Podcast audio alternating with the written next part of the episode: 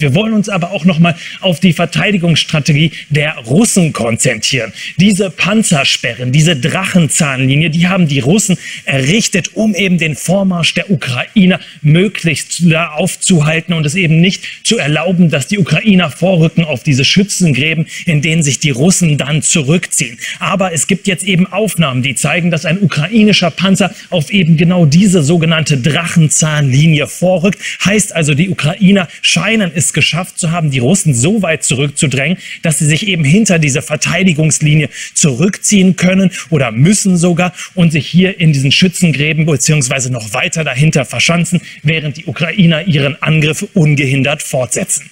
Welche Waffen bei diesem Angriff aber dann auch nochmal zum Einsatz kommen, das schauen wir uns auch nochmal im Detail an. Einmal natürlich